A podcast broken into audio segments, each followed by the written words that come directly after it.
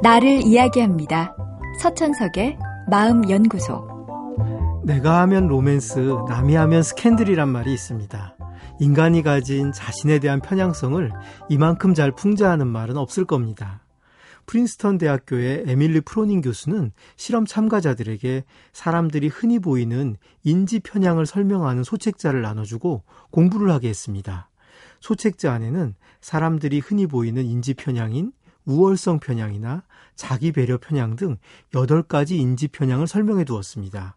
예를 들어 우월성 편향은 자신이 긍정적인 특성은 평균 이상으로 부정적인 특성은 평균 이하로 갖고 있다고 믿는 인지 편향입니다. 그리고는 참가자들에게 자신이 미국인의 평균에 비해 각각의 편향을 얼마나 보이고 있는지 표시하게 했죠. 그러자 대부분의 참가자는 자신이 모든 분야에서 평균적인 사람들에 비해서는 편향이 적을 것이라고 답했습니다. 편향성에 대해 공부를 하고 잘 알게 된다고 해서 자신의 편향성을 극복하지 못한 겁니다. 프로닝 교수는 이런 인간의 인지적 특성을 편향 맹점이라고 명명했습니다.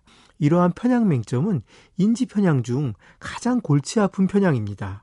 다른 사람의 잘못된 생각은 잘 지적하면서도 자신이 가진 잘못된 생각은 알지 못하니까요.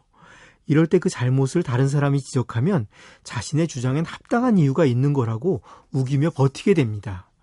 예를 들어 의대를 나와서 개인 병원을 하는 어떤 의사는 대학병원에 있는 의사가 명의로 칭송받는 걸 보면 저건 후광 효과일 뿐이야. 대학 교수 배지 떼면 실력 차이는 없어. 라고 말합니다. 그러면서도 자신은 유명 의대를 나왔으니까 다른 의사에 비해 실력이 좋다고 생각합니다.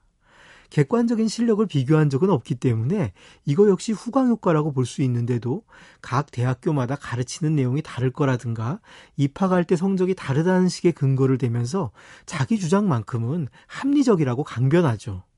이처럼 사람은 자기 생각은 합리적인 반면 다른 사람의 생각은 편향된 것이라고 여깁니다. 그러니 토론을 해도 진전이 없고 상대만 고집쟁이로 몰게 되죠. 그렇다면 우리는 왜 이런 편향을 가질까요? 사람은 기본적으로 나는 나를 충분히 들여다볼 수 있지만 상대는 내가 나를 보여주지 않았기 때문에 나를 정확히 보지 못했을 거라고 생각합니다. 그런데 역으로 상대방에 대해서는 나는 상대를 많이 들여다보지만 상대는 자기 스스로를 객관적으로 보지 못할 거라고 생각하죠. 뒤집어 생각하면 말이 안 되는 얘기인데 이처럼 어처구니 없게 생각하는 게 또 우리 인간입니다. 그러기에 토론보다 중요한 건 자신의 편향성을 인정할 수 있는 성숙함과 용기를 가졌는가입니다. 만약 그렇지 않다면 서로 마주보고 토론을 한다고 해도 결국은 각자의 주장만 힘주어 외치는 연설 경합에 불과할 겁니다. 쉽고 빠른 구직 요령 1. 벼룩시장 구인구직 검색 2. 원하는 조건의 일자리 선택 3. 취업 와우! 구인구직은 역시 벼룩시장